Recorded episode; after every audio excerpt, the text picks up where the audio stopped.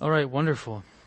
So we were here a couple of weeks ago and we were going over Psalm 1 and we're going to go over Psalm 1 again. So we're going to try to finish. We got to verse 2, so hopefully we get to verse 4. I really want to finish, but I know that it's just so packed and we all want to talk about it and so we can take our time and so turn to Psalm 1 and as you're doing that,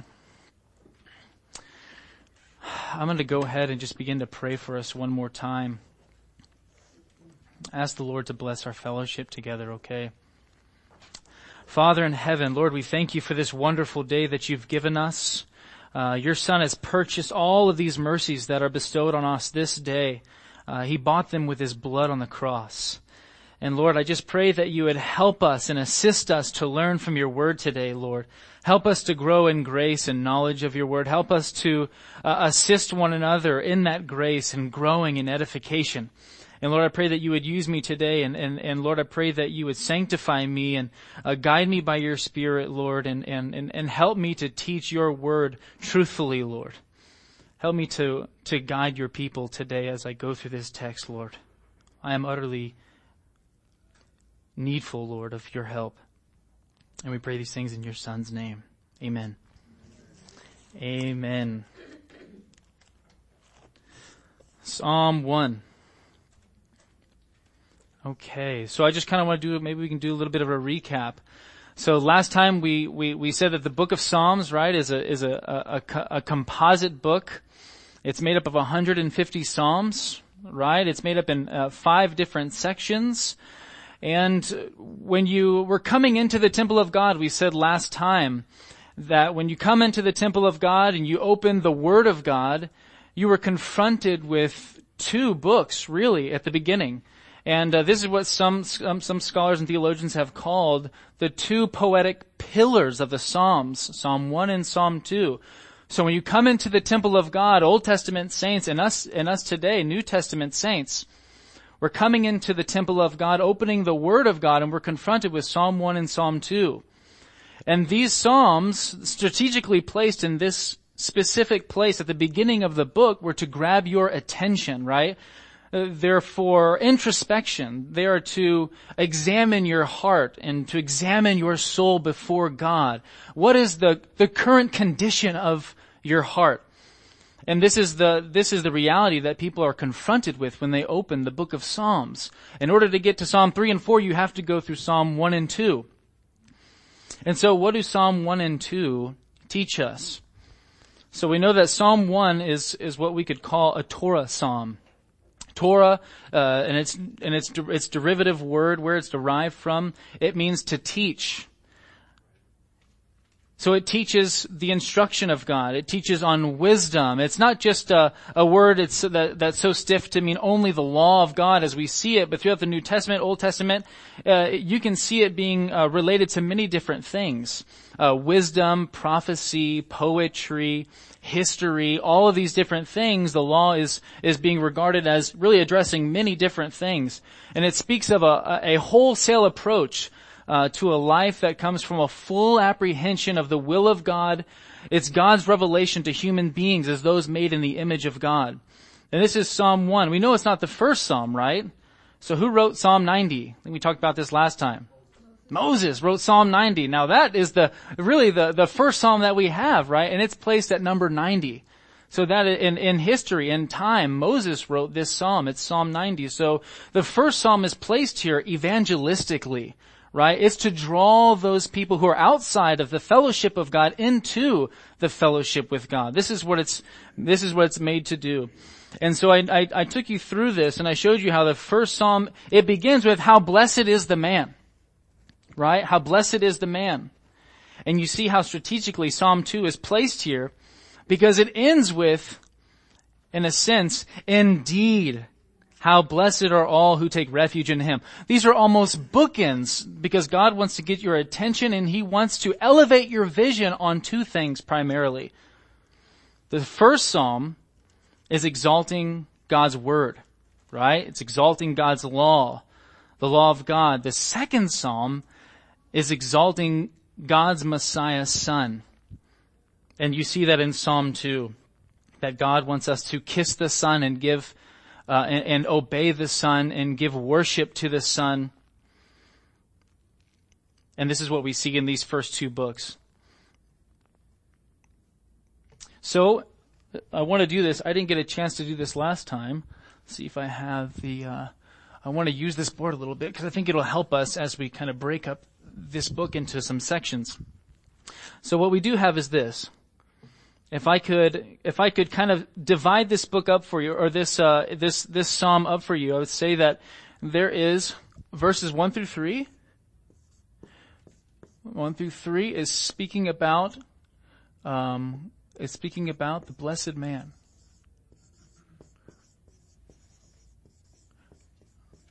Right? Speaking about the blessed man. And so it's going to tell you about his spiritual condition, the exercises, his lifestyle, uh, who he is, and it's going to and it's going to show you uh, the blessings. Uh, it's going to tell you how this man is blessed and what is the spiritual condition of his soul. And then you're going to have verses four through six, and this is talking about. You know how God speaks of cursing and blessing throughout the, throughout the whole counsel of God. And this is going to tell you about the cursed man. The blessed man and the cursed man. And that's what you're going to see. So it's contrasting the character of the godly from that of the wicked and discloses the future and it, it, anticipates the future dwelling place of those who do not know God, who have not uh, repented and are not serving God, are not worshiping God. So verse 1 defines who the blessed person is negatively, right? It's going to tell us what the godly person doesn't do, right? Describing the godly person is going to tell us what he doesn't do. And verse 2 is going to describe the godly person positively, right? So it's going to, sh- it's going to show us what the godly person does do. Okay?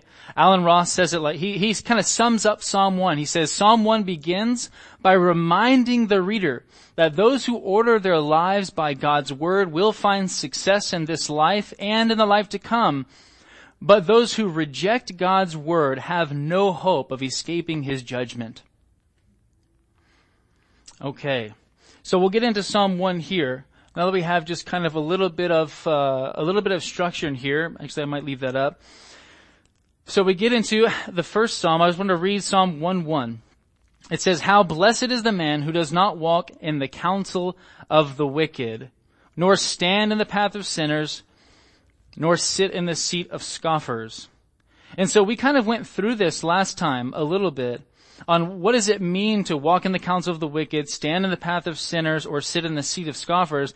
But the first word, the word blessed, right? We said that this, this, when you, whenever the Bible really says, blessed are this, or blessed is he, there aren't any verbs uh, that come in that statement, right? It's more of a pronouncement of who the person is, that he is blessed. And in this, and in this instance, in speaking of how blessed is the man who is right with God, who enjoys fellowship with God, he delights and finds satisfaction in God because he has peace with God. That's what it's, that's what it's suggesting here. How blessed is the man, right? And then it describes, and it describes him negatively. And so why must we keep from and guard against the way of the wicked? Because a little leaven leavens the whole lump of dough. That's what 1 Corinthians 5, 6 says. And so we're going to look at this. As you look at Psalm 1, you see a process. We went through this last time. I'm just going to kind of hit a couple of things here and then I'm going to kind of open it up a little bit. But as you see in Psalm 1, you can see in a sense, there's a process of apostasy in this text. Or what happens to men and women who are living in sin, they go from bad to worse. And that's what you see in this text. How blessed is the man who does not walk in the, in the counsel of the wicked. So you have, you have this walking here. And then you have, then you have standing. And then you have sitting and you have a process here of basically a beginning. Ooh, that's ugly. I want to make sure you can read this. I know, I want to be a little, I want to write a little slower. So you have a beginning, a middle, and you have an end.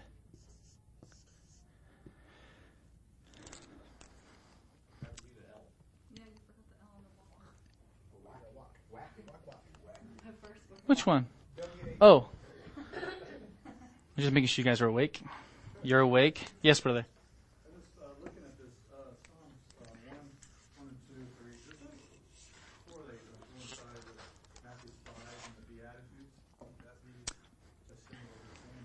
Oh, absolutely. So a beatitude literally comes from a word in the Latin, beatitudo, and it, and it means the exact same thing as this right here. So he is pronouncing blessings upon uh, upon the a certain privileged position of a spiritual condition, a man who's been made right with God. He is blessed. And this word blessed here is written in the plural. It literally means blessednesses, uh, an abundance of blessing. It's like all the, all the blessings of God poured out on you is what this word means in the Hebrew.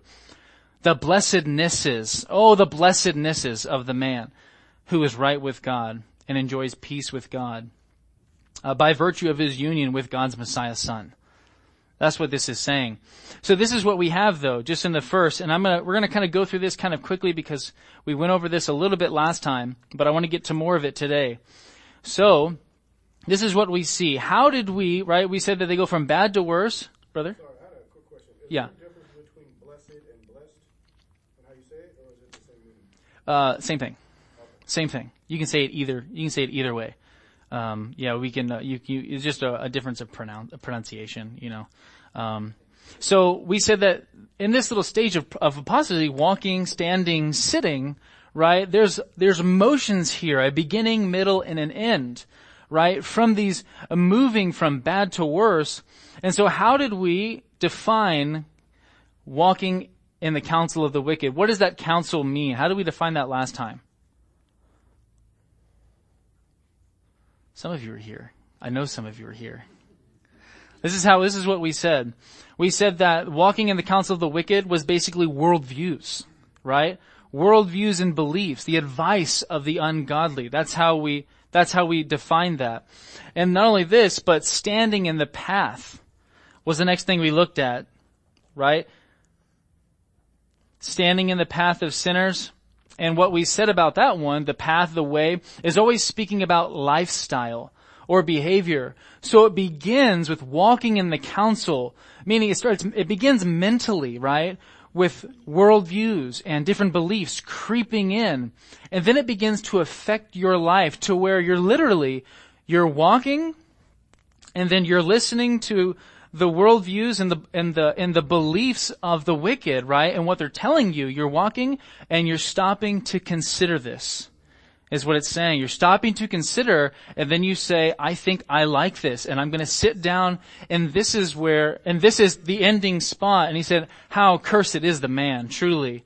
Uh, and this is what he gets in. So we have the blessed man and the cursed man verses 1 through 3, 4 through 6, and we see this, these movements from bad to worse, a beginning, a middle, and end, from walking, standing, and sitting, and uh, and this becomes uh, so they're no longer just uh, just taking in mentally the worldviews and beliefs, um, but their lifestyle is being affected. They're adopting this lifestyle, and then they become scoffers, mockers. They literally partake, and now they are not just like quietly just kind of checking this out, but they are loudly boasting in and loving sin. Yes. I guess you said standing would be like lifestyles, right?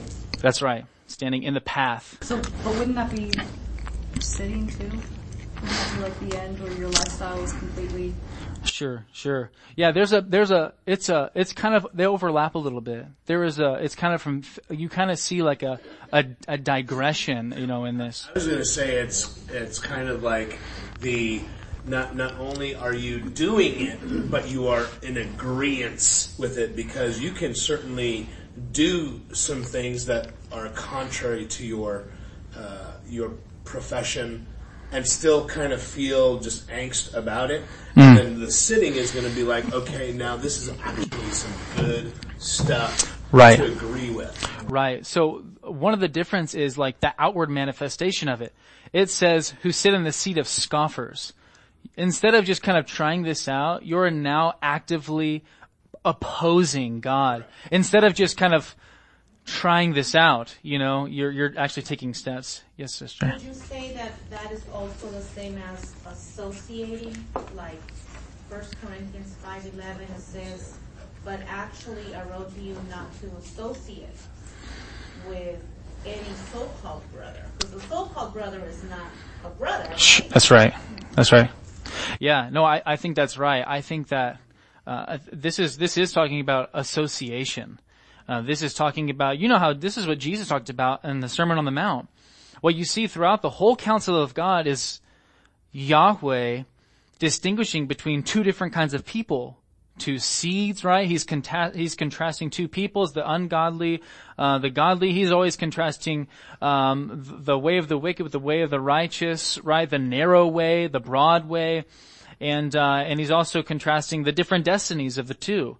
So this is what you see. This is in the Word of God everywhere. The two different trees, like you'll know them by their fruits. And so, uh, which is what we'll, we'll, get into this a little bit more.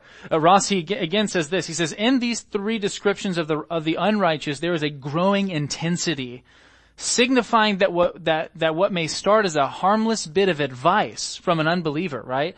Starting here, what may start for one person as a harmless bit of advice may end up with a dangerous, dangerously close connection to those who want to destroy the faith. And so to be sure, right, what we're not saying is this. We're not saying that, uh, that we aren't to be among the ungodly. You know, I wanted to make that clear. Last time we were kind of talking about that, how when you come into the temple of God, what you're confronted with is the unbeliever. He's, if you want to be blessed, you have to submit to God, right? Give your life to Him. And then there are those who have, who have done that by the grace of God. But when you come into the temple and you're hit with these, with these realities, God is telling you to completely leave, right? He's telling you to completely separate. What is the influence of these things on your life? And God tells us to flee from those things. Not that we aren't to be among them, right? So God tells us to be in the world, but not what? Of the world. That's right. Amen. So the godly rejects that which is in opposition to the Word of God, whether it be worldviews, beliefs, behaviors that do not conform to biblical godliness, and people who mock God's truth, right? Blessed is the man who hates those things and loves the things of God, who loves the things of Christ. That's what we're saying. So, walking in the counsel of the wicked, and also we want, we want to say this, that the word wicked does not refer to someone who is just particularly outwardly wicked, right? Not just saying that, but more generally to the ungodly.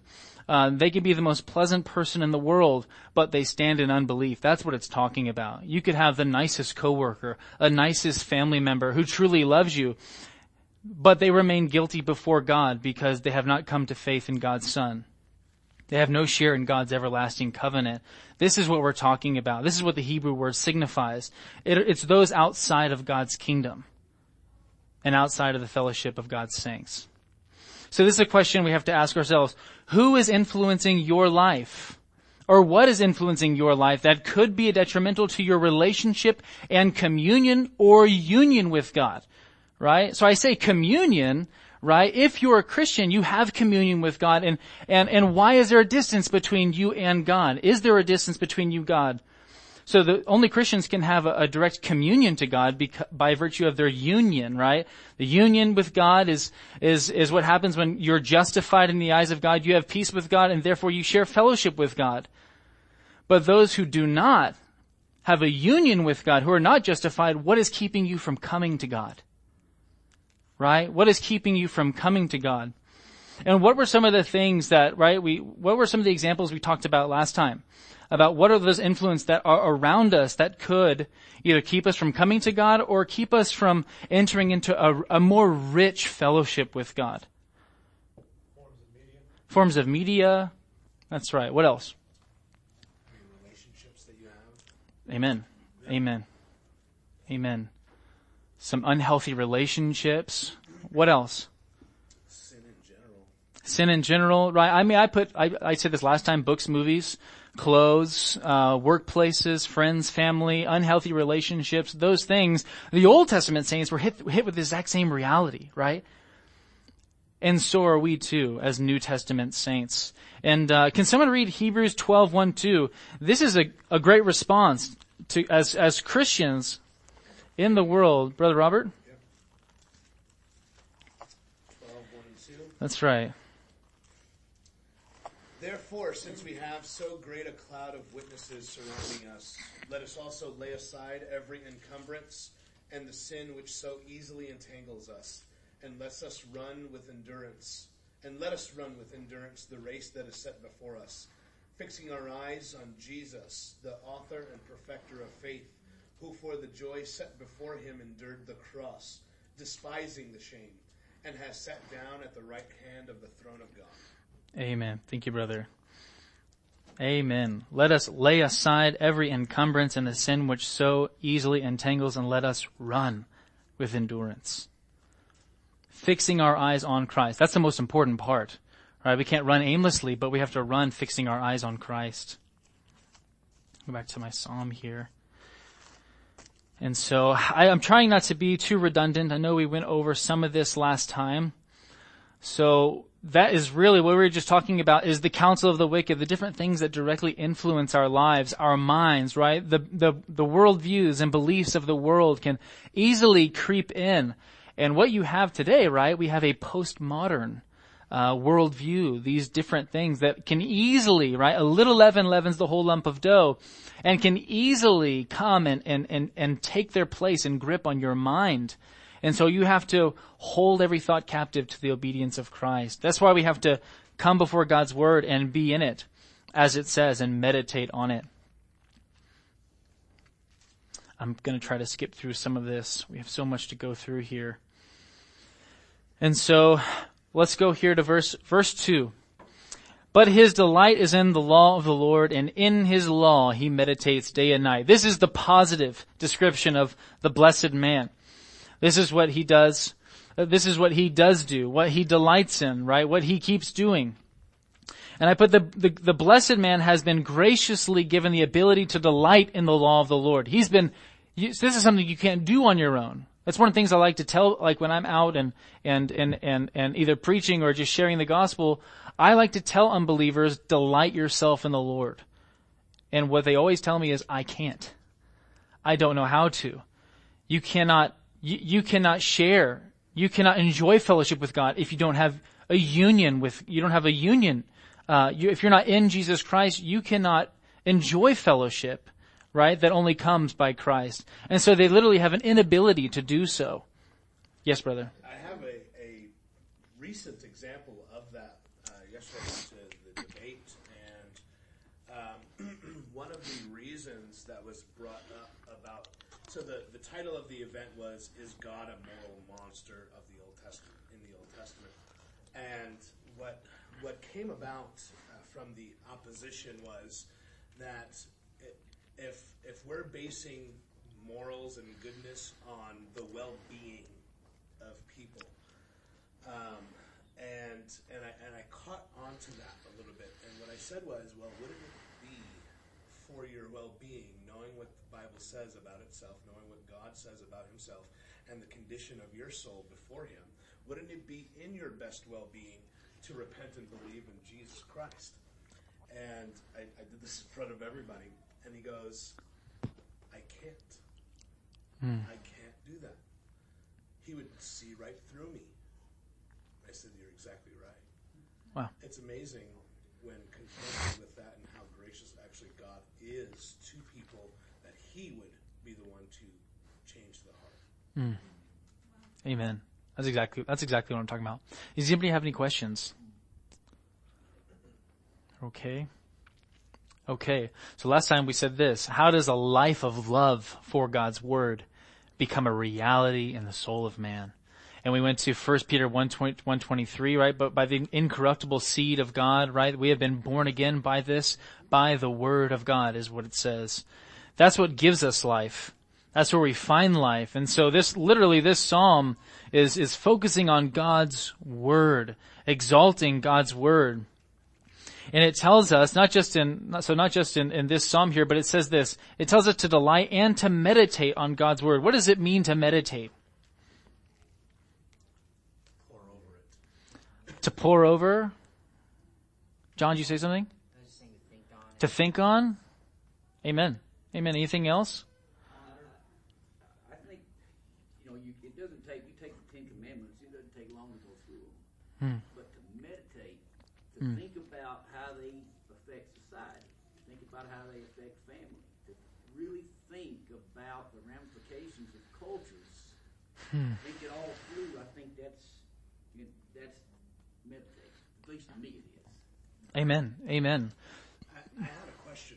Yeah. When it speaks about the law of the Lord in this particular context, is it speaking about the scriptures or Hmm. is it speaking about specifically his law of command?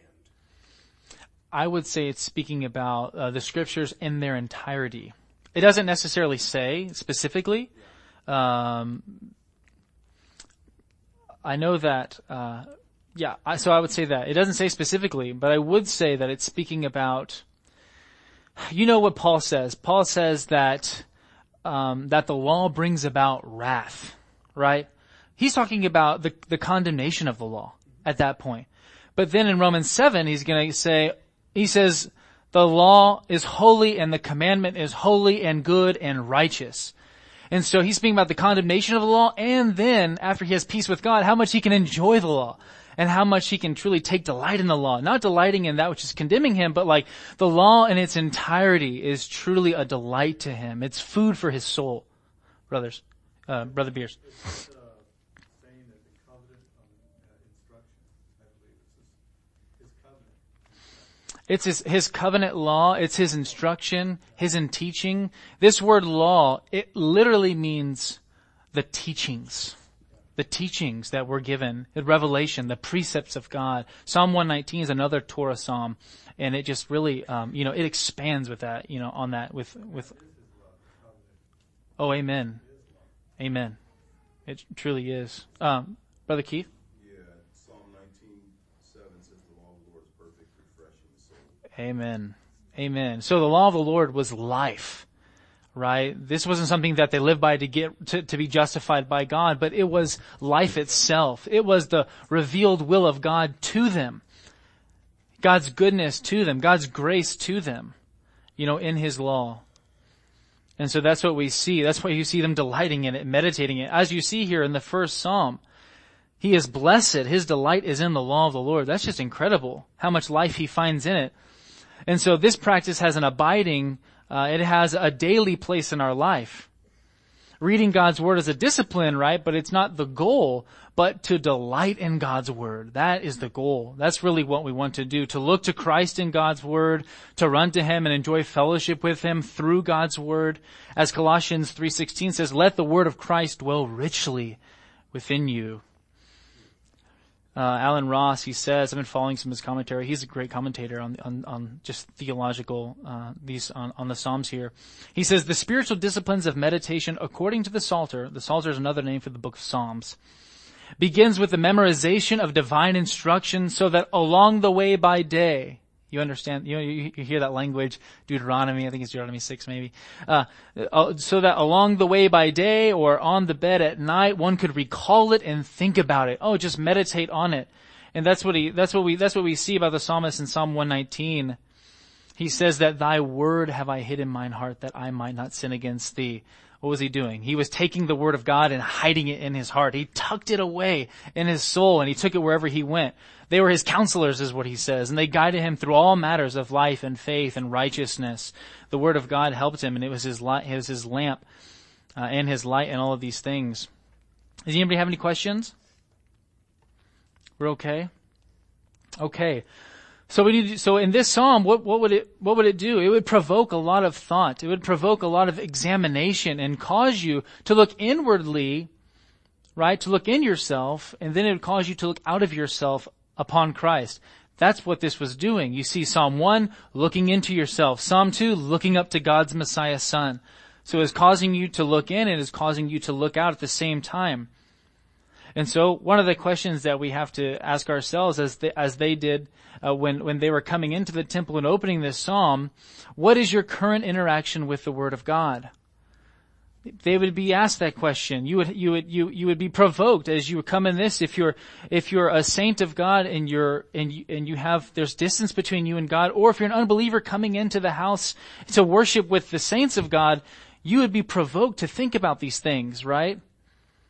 The word would be like a, a dagger that would truly uh, be digging into you as you're reading this.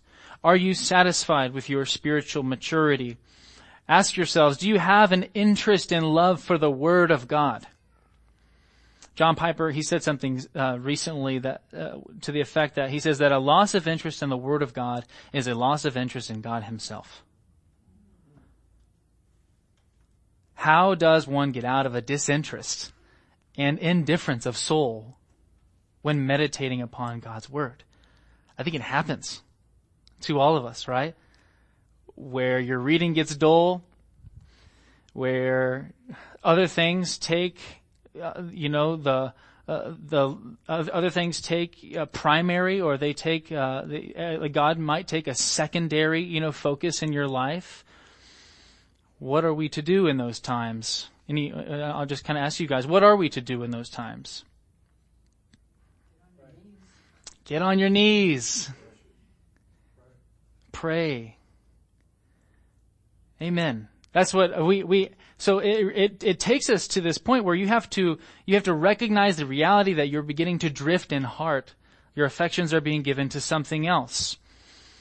Um, and if you don't know God, then of course, then you're hit with this reality, right? So I'm not talking to you assuming that you're all Christians, but uh, and, and this and the book isn't doing isn't doing that either, right? It's speaking to a broad audience of people and so we recognize the reality that we're beginning to drift in heart and we have to recognize that we absolutely need, right, this fellowship with God. It is absolutely necessary for our spiritual health.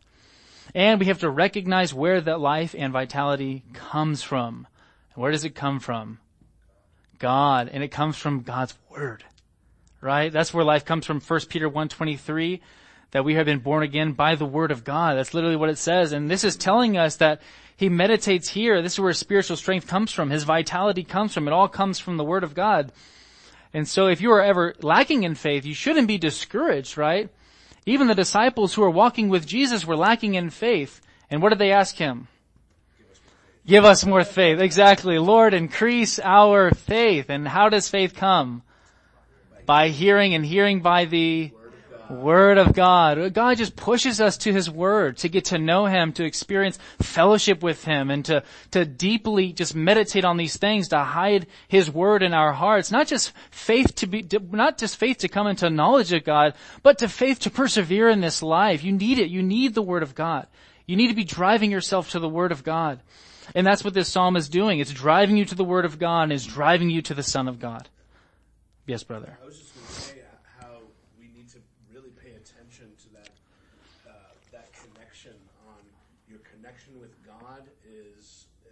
Pretty uh, indicative of what your connection is with the Word, because we have a lot of a lot of ministers, quote unquote, that would try to tell you that you know what we can put that on the side, we can put that on the shelf, and simply talk in a generic sense about about you know s- small G God, uh, such as you know the Andy Stanley situation. Yeah. He he was very proud about the fact that if he starts a new series in church, the first two Sundays, no Bible, and he elevates that up so much. And and as soon as I hear something like that, I immediately hear God is not present. Hmm. Amen. So we need to, you know, we need to really examine that. And of course, I'm guilty of that as well, where where you know drift away from the word just because it does get dry. Mm-hmm. But I mean, you can literally tell the condition of your soul at, at a given point in time on whether or not you're connected to the word. Amen. Oh, the word comes where your vitality and life comes from.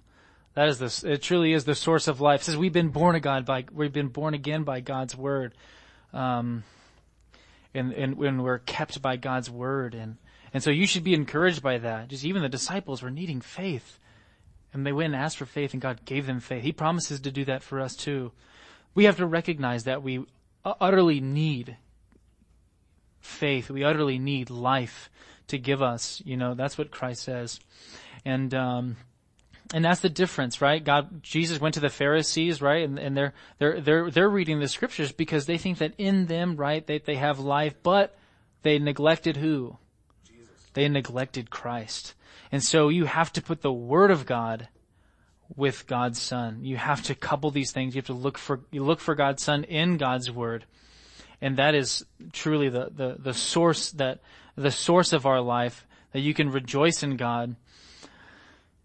So if it is the source of your life, the Word of God, you are abundantly blessed. He says, Oh, the blessednesses of you, that every spiritual blessing in the heavenly places is yours. And what does it mean for the blessed man or woman who is in Christ? Right? Verse three, he will be like a tree firmly planted by streams of water, which yields its fruit in its season and its leaf does not wither and whatever he does or she does prospers. Incredible. So this is what, this is what, so the psalmist gives us a metaphorical example, uh, or a simile, if you would, as you've seen throughout God's word that, that our spiritual lives are, are often, uh, uh, compared to uh, the physical life of trees and, and things like that. And, uh, let's, can someone read Jeremiah 17? You have to read it loudly for me. Jeremiah 17, 5 through 8, and you can see a similarity in these passages. Who's got a loud voice? Jeremiah 17, 5 through 8. Keith, you got it? Jeremiah 17, 5 through 8. And look at the, look at the similarities in these verses as you do in the, um, in the pattern that God uses throughout, throughout His Word. Nice and loud, Keith. Thus says the Lord, Cursed is the man who trusts in mankind and makes flesh his strength, and whose heart turns away from the Lord. For he will be like a bush in the desert, and will not see when prosperity comes, but will live in stony wastes and wilderness, a land of salt without inhabitant. inhabitant. Blessed is the man who trusts in the Lord, and whose trust is the Lord. For he will be like a tree planted by the water, that extends its roots by a stream. There it is. It will not fear when the when the heat comes, but its leaves will be green. And it will not be anxious in a year of drought, nor cease to yield fruit. Amen. Amen. You see that similarity? Incredible. This is what God, do- this is what God, this is the pattern that God uses or the metaphors that God uses throughout the whole Word of God. And so, in Psalm 1, this is what we see, that you are a man or a woman, a tree planted. This is clearly talking about your union. I would say your union with Christ. You're firmly planted in God. And so, the next question I would say is, who planted you? Who planted you? What an interesting question, right? Who planted you? In Matthew 15, 13, I know a lot of you know this verse, it says that Jesus says this, every tree that my heavenly father did not plant shall be uprooted. Every tree that my heavenly father did not plant shall be uprooted. So it's saying that God is your sovereign planter and nurturer of your salvation. God plants you and God plants you in, in his son. And so what you can see from this, does anybody have any questions? Cameron? Yeah, what is uh, what exactly does it mean? Uh, says he is like a tree planted by the streams of water that yields its fruits in its season. What does season mean? Oh, amen. I'm about to tell you that. Oh, Going right there. Hold tight, brother. Okay, so, so, so look at this. You have a question?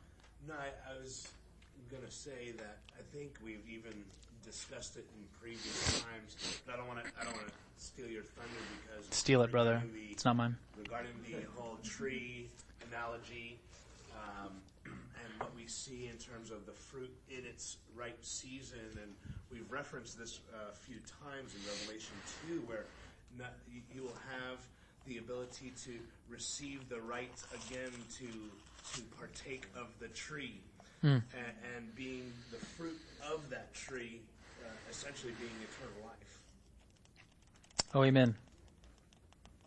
Amen. And a little, uh, just kind of like a reference to the newness of all things and kind of looking back to the, the garden and God not just making a new heavens and a new earth, right? But when God, when God saved you, you became new. All things became new.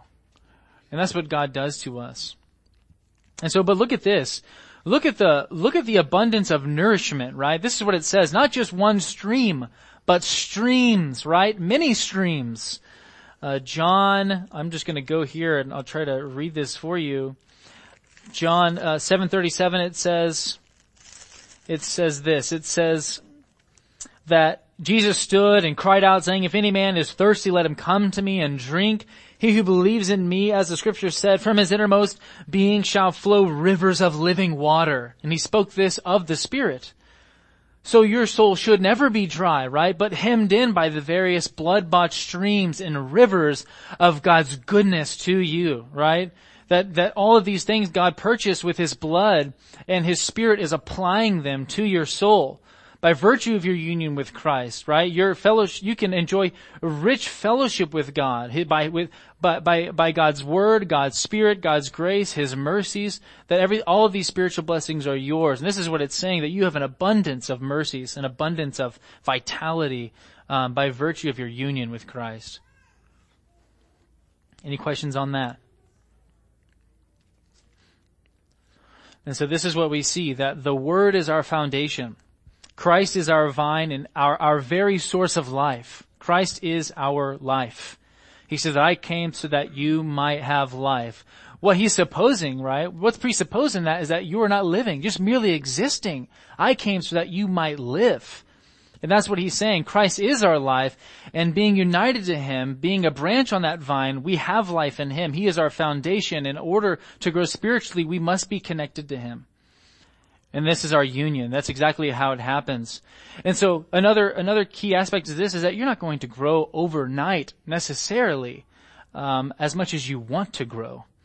But we understand that at this point of salvation, that God never condemns the growth that does happen at this, at the point of salvation. That's what it says in Matthew 13, 1 through 9, the parable of the sower. He's talking about that at the point of salvation, uh, there there are um, there are different people who will bear fruit of various kinds, right? Some 30, some 60, some hundredfold. And so we shouldn't be discouraged about our growth um, at, at, the point of salvation, but more growth is what we should be, uh, what, more growth is what we should be um, uh, striving for and pressing into God for. And that's exactly what we see in John 15 that the Father's not casting us out because we're not a hundredfold when we're first saved, right? But He's gently gathering us in. He's cultivating us. That's what He said. He prunes so that you, you might bear more fruit. That's just incredible. That's this is what the Father's doing. Not only did the Father plant you, but, um, but it was the Father's plan to send His Son to save you. And that's what we see. And so this next little part, Brother Cameron, which yields its fruit in its season, and its leaf does not wither, and in whatever he does, he prospers. I got a great quote from Charles Spurgeon. I was reading the Treasury of the Psalms. He says this. He says that, uh, just kind of leading in, according to the season or need, the believer's fruit is always faithful to spring in its proper time and season. Spurgeon says this, but the man who delights in God's word being taught by it bringeth forth patience in a time of suffering, faith in the day of trial, and holy joy in the hour of prosperity. Fruitfulness is an essential quality of a gracious man, and that fruitfulness should be seasonable. And so we know the fruit of the Holy Spirit. What are the fruit of the Holy Spirit? Amen we have all the fruit, right? I mean, there's a lot of fruit. And these are what we bear in their season. In their time of need, we bear these fruit. They are in every one of them. Every single one of them are in every believer. It's not the fruits of the Holy Spirit as if you could just have one without the other, but the fruit of the Holy Spirit are these things that, yes, brother. Real quick, seasons, to me, is speaking in God's timing. Is that correct? According to God's purpose and timing for one's life, what you may be going or experiencing, walking through. That, yeah. And that can, mm-hmm. Absolutely. Yeah.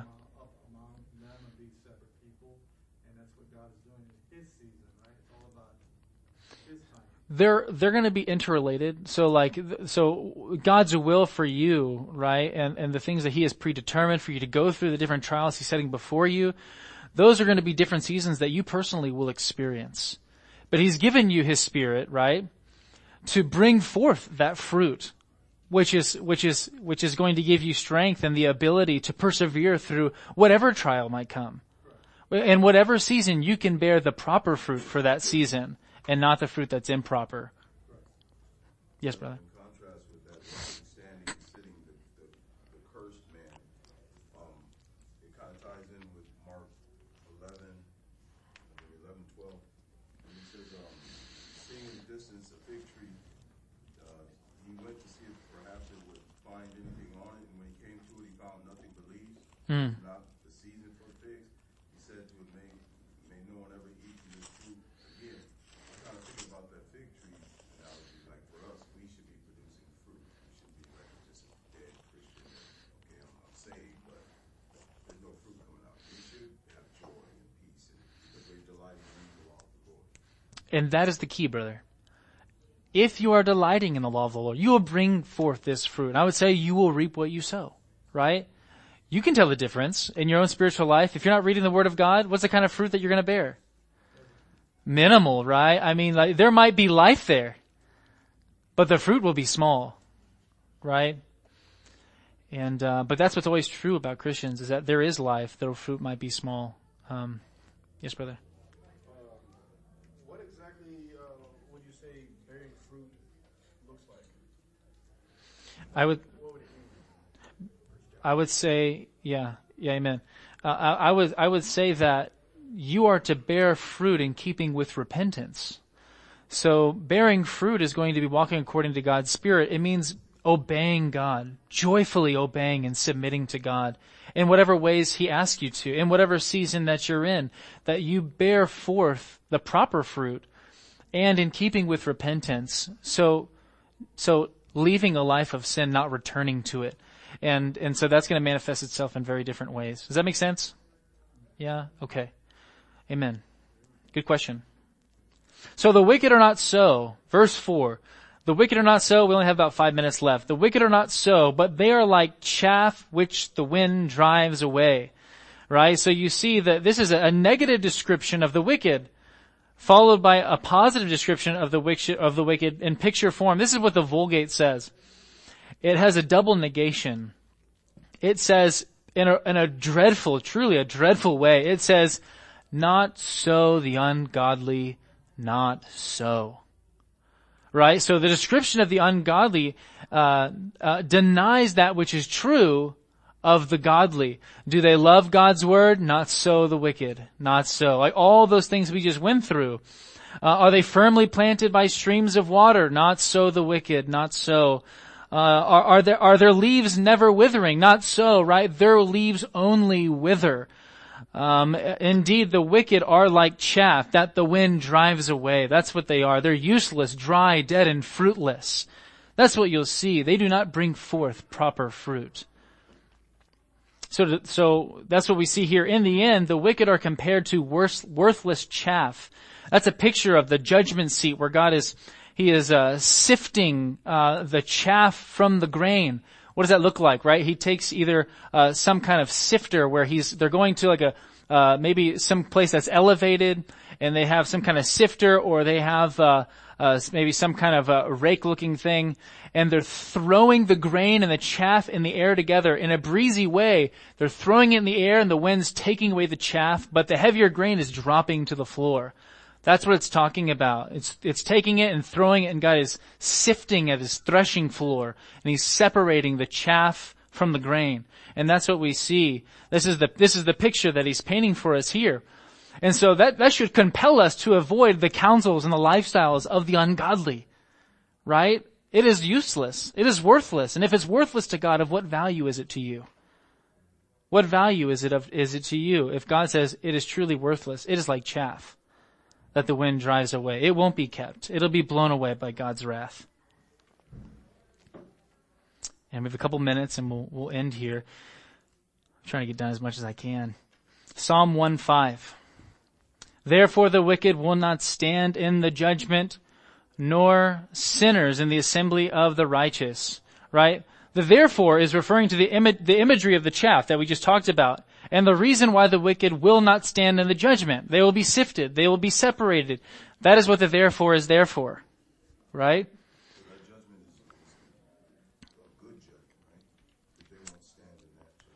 Well, that is that is so that is it's speaking of their judgment. It's speaking of it is speaking of um, what it is speaking of their ultimate condemnation, where they have to come before God, the final judgment uh, that's that's what it's speaking about. It's it's it's terrible because their life has ended, and they have to come before God and give an account for how they had previously lived. And so, though the wicked will be judged, ultimately they will not be forgiven of their crimes against God. That is an awful thing, is it not? To go to the judgment of God dead in your, in your trespasses and sins, coming with your sins marked against you. Oh, what a terrible thing. That's what Psalm 130 says. 130 verse 3 says, If you, Lord, should mark iniquities, O Lord, who could stand? Who can stand in that judgment if God marks iniquities? Same with Revelation 6:17. It goes on to say, "For the great day of the wrath has come, and who is able to stand?" That's what we're saying. The eternal judge shall render his eternal judgments, which will forever decide the eternal dwelling place of the godly and the ungodly. The creator of all the earth is your judge and he will do right. There's no higher court that you can appeal to. Once you come to the courts of heaven, there are no higher courts that you can go to. And when God slams his, his, his, uh, his gavel, that's, thank you, when he slams his gavel, right, the verdict will be final. A great day of despair, right? This is what Jeremiah 8:20 says, that the wicked will say that the harvest is past, the, the summer is ended and we are not saved. Jeremiah 8:20. And so the ungodly will not be found standing on that day. The ungodly will not outlast the great judgment of God. Only the righteous will be able to stand before God in glory. And why is that? Nobody has to whisper. We know the answer to that, right? Put on Christ, right? Because you're standing on the shoulders of God's Son, who raises you to life and lifts you to glory by virtue of His life, death, and resurrection on your behalf. And I think that's where we have to end today, brothers and sisters. We'll go ahead and get started, okay? We'll go to worship.